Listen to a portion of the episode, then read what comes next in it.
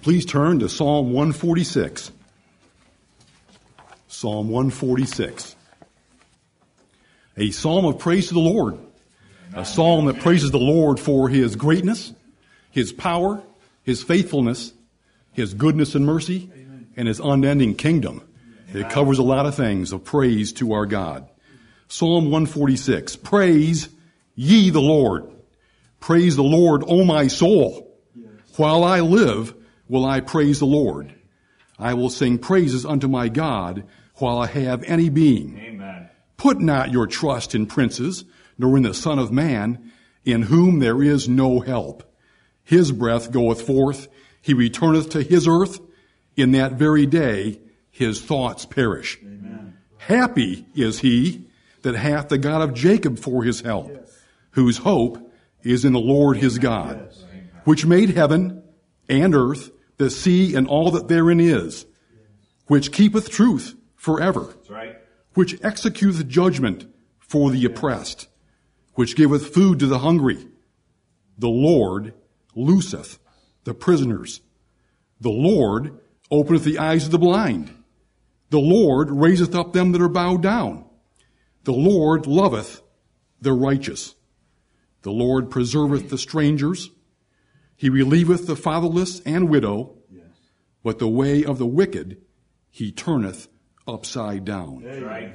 The Lord shall reign forever, even thy God, O Zion, unto all generations. Praise ye the Lord. Amen. Praise ye the Lord. Amen. This psalm is one of 10 that begins with those four words. Praise ye the Lord. It's one of 5 that begins and ends with praise ye the Lord. One of the last 5 psalms in the book, rightfully called perhaps the Hallelujah Psalms. Praise ye the Lord at the beginning and at the end. Amen. While we're familiar with these 4 words, praise ye the Lord, let us not become too familiar with them. Mm-hmm. May they continue to have an importance, yes, and an urgency, right, in our lives, yes, in our hearts, in our minds, in our tongues, yes, that we can praise the Lord. Yes. Amen. The psalmist here exhorts God's people to praise the Lord, the great Jehovah of the Bible. Men need to be called to praise. It is important that they should praise, and there are many reasons why you should start doing it right now. Yes. This is a call from Jehovah, the God of heaven, to all the peoples of the earth to sound forth his praise. We are not to praise any other, just the Lord. That's right. Praise ye the Lord. Our God is greatly to be praised. That's right. He is to be praised at all times and in all places. Yes. He is to be praised in heaven above and in the earth beneath. Yes.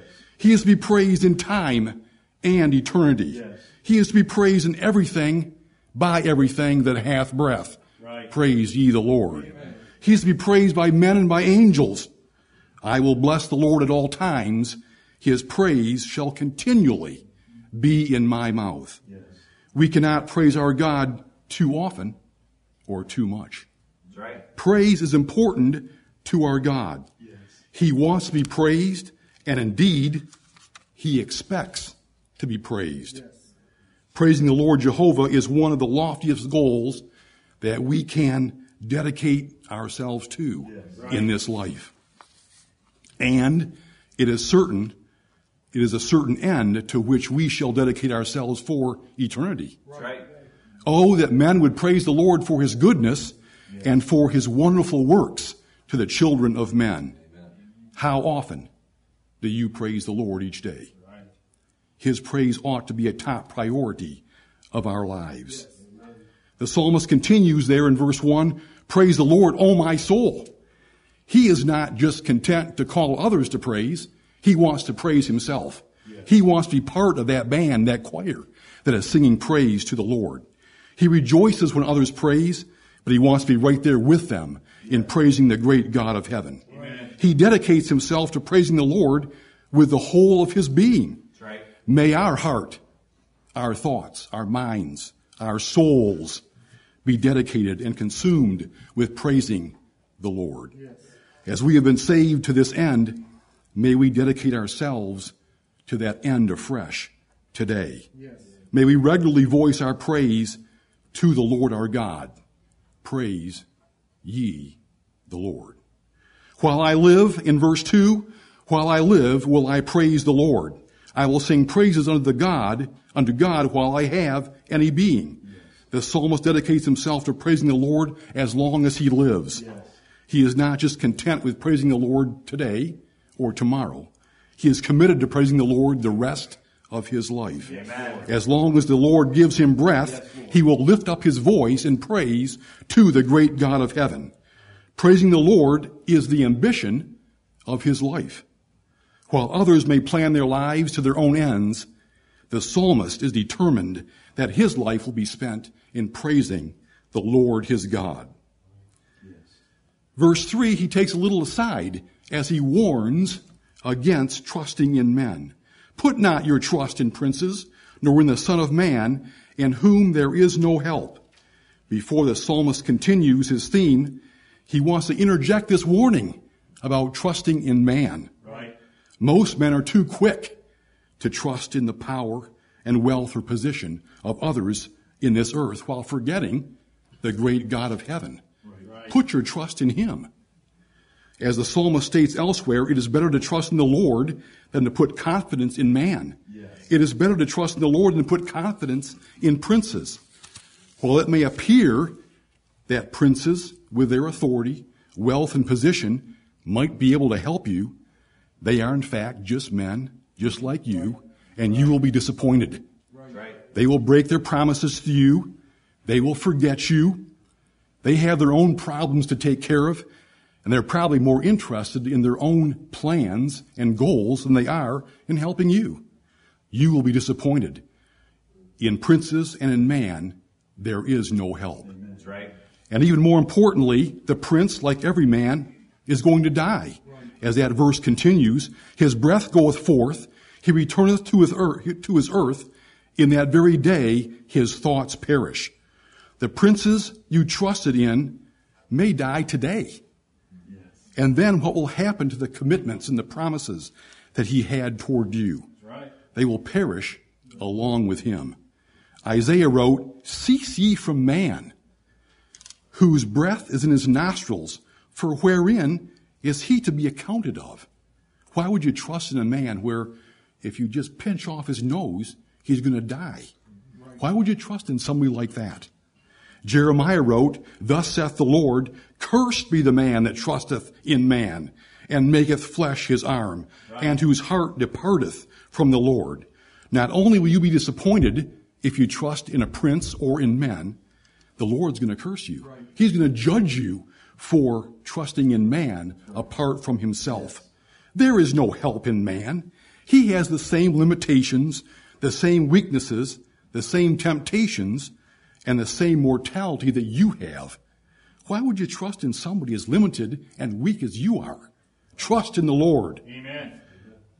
But in contrast to these verses 3 and 4, yes, look at verse 5. Yes. Happy is he that hath the God of Jacob for his help, whose hope is in the Lord his God. Amen. We read in Jeremiah a similar verse, "Blessed is the man that trusteth in the Lord, and whose hope the Lord is." Yes. Ye are indeed blessed if you trust in the God of Jacob for your help. This is the God of Israel. This is the God that delivered the Israelites from the hand of Pharaoh and from the land of Egypt. This is the God that guided them through the Red Sea and through the wilderness and destroyed the 7 nations of Canaan and gave them the land for an inheritance. Yes. This is the Jehovah of the Bible. Trust ye in him. Yes. Unlike the princes of men, there is great help and hope in the God of Jacob. And there is help and hope in the Lord our God. Amen. The psalmist now gives us several reasons why we should first praise the Lord and then why we should trust in him and hope in him. Yes. Starting with verse 6, "which made the heaven and earth, the sea, and all that therein is." Amen. The Lord is the creator of the heaven and the earth. And this speaks to his power and his might. Right. We need a God who can mightily help us in time of need. The Lord our God often appeals to his creation of the heaven and the earth. This incredible act of might and power sets him apart from all others. Who is like unto the Lord our God? We must praise him for his great creation. As Jeremiah wrote, "Ah, Lord God, behold, thou hast made the heaven and the earth by thy great power and stretched out arm, and there is nothing too hard for thee." Amen. Jeremiah also wrote, "He hath made the earth by his power. He hath established the world by his wisdom, and hath stretched out the heavens by his discretion." Amen. What a God he is. Amen. We need a God with unlimited power and might like the God Jehovah. Consider for a moment, and I don't have time today, but consider the beauty, variety, and complexity of his creation in this world. Consider the sizes, the distances, and the numbers of his infinite universe. Right. Our God's creation is awe-inspiring and amazing to think about. He has made each one of us, and we should therefore praise his glorious name. Yes. There in verse 6, continuing, "which keepeth truth forever." Amen. Here the psalmist speaks of the faithfulness of the Lord in keeping his covenant, his promises, and his word to his people. The psalmist wrote elsewhere, "He hath remembered his mercy and his truth toward the house of Israel." Amen. And again, "For the Lord is good, his mercy is everlasting, and his truth endureth to all generations." Moses wrote, "Know therefore that the Lord thy God, he is God, the faithful God, which keepeth covenant and mercy with them that love him, and keep his commandments to 1,000 generations. Right. For the faithfulness and continuing truthfulness of our God, men ought to praise him. Yes. Now in verses 7 to 9, we come across a number of reasons that we should praise him for his goodness and for his mercy toward men. He loves to lift up the downtrodden. Amen. He loves to help those who cannot help themselves. That's right. Our God is merciful and good to all of his people. Verse 7, "which executeth judgment for the oppressed." The Lord our God upholds and delivers those that are oppressed. He is impartial in his judgments and is no respecter of persons. Amen. He not only knows exactly our situation, but he will execute justice for us. That's right. We may safely trust that he will take care of us in all the difficulties of life. Verse 7 continuing, "which giveth food to the hungry." Our God not only executeth judgment, but he provides for the needs of his people. The psalmist wrote in another place, "the eyes of all wait upon thee, and thou givest them their meat in due season." And again, "he giveth to the beast his food, and to the young ravens which cry."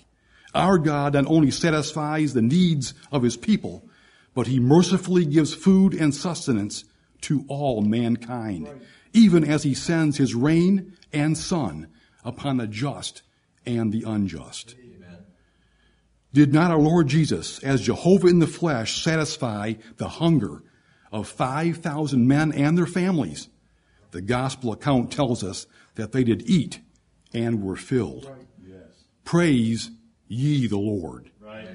In verse 7 again, "the Lord looseth the prisoners." Our God delivers those that are bound. He delivered Israel from Egypt and the Jews from Babylon. Yes. He delivered Joseph from the dungeon, Peter from prison, and the Gadarene from the power of the devil. Amen. Right. The Gadarene could not be bound by chains or fetters, but he could not be loosed from the power of the devil. Then Jesus came and delivered him. Amen. And for each of us, he has mercifully delivered us from the powers of sin and death and translated us into the kingdom of his dear Son. Yes, right. In verse 8, "the Lord openeth the eyes of the blind." While there are no cases of blind eyes being opened in the Old Testament, we know that our Lord Jesus did this on many occasions that demonstrated that he was Jehovah in the flesh. Amen. The crowd was impatient and unkind to blind Bartimaeus that day as he cried out for the help to the Son of David. Yes. But Jesus heard him anyway and opened the eyes of the blind man. And so too were we blind to the ways of God. Right. But he hath shined in our hearts yes. to give the light of the knowledge of the glory of God in the face of Jesus Christ. Yes. The Lord Jesus told Saul on the road to Damascus that he would be sent to open the eyes of the Gentiles and to turn them from darkness to light and from the power of Satan unto God. The Lord openeth the eyes of the blind. Amen. And then we see the Lord raiseth them that are bowed down. Our God takes notice of those that cannot help themselves. This also our Lord Jesus Christ did on many occasions during his earthly ministry, again proving that he was Jehovah in the flesh. He raised the sick, he healed the lame, and he resurrected the dead. He told the woman who was bowed down, "Woman, thou art loosed from thine infirmity." And immediately she was made straight and glorified God. Amen. Oh, that we too would praise the Lord yeah. for loosing us from the infirmity of sin and death, by which we were all bound through the sacrifice of his Son for us. In verse 8, continuing, the Lord loveth the righteous. As the Lord our God is righteous, so doth he love the righteous. Yes. And as it is he that hath made us righteous, let us use our hearts and tongues to sound forth his praise for loving us and making us what we are today. Right. The Lord preserveth the strangers. As the Lord took care of Israel when they were strangers in Egypt, so he had a special place in his heart for strangers under the law and commanded the Israelites to love the stranger. Here we see the mercy and condescension of our God toward those that were outside the natural boundaries of Israel. Right.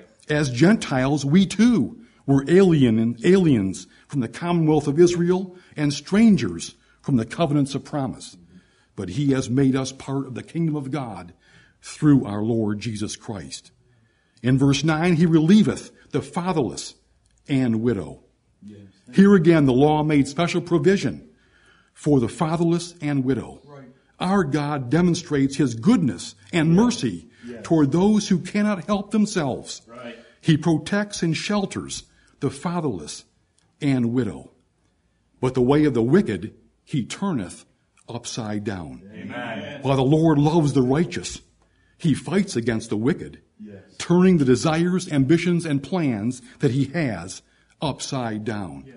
Our God is known by the judgment which he executeth. Yes. The wicked is snared in the work of his own hands. Remember Haman? How when he plotted against the people of God in Persia, he ended up hanging upon the very gallows that he had built for Mordecai. That's right. And finally in verse 10, the Lord shall reign forever, even thy God, O Zion, unto all generations. Amen. Our God has always reigned, and he always shall reign. That's right. He not only reigns forever, but he reigns in all generations. Even this generation, right. today, That's the right. Lord is reigning. Mm-hmm. He reigns as our God, and he shall always be our king, and we his people. The Lord shall reign forever. And finally, the psalm ends with, praise ye the Lord again. The psalm will be done, but hopefully our songs, our words of praise shall never be finished, as we shall continue to praise the Lord. Amen. May this psalm challenge us and convict us to daily lift up our voices in word and song to our glorious King of heaven. For his greatness, his power, his faithfulness, his goodness and mercy, and for his endless reign. Praise ye the Lord. Amen. Amen.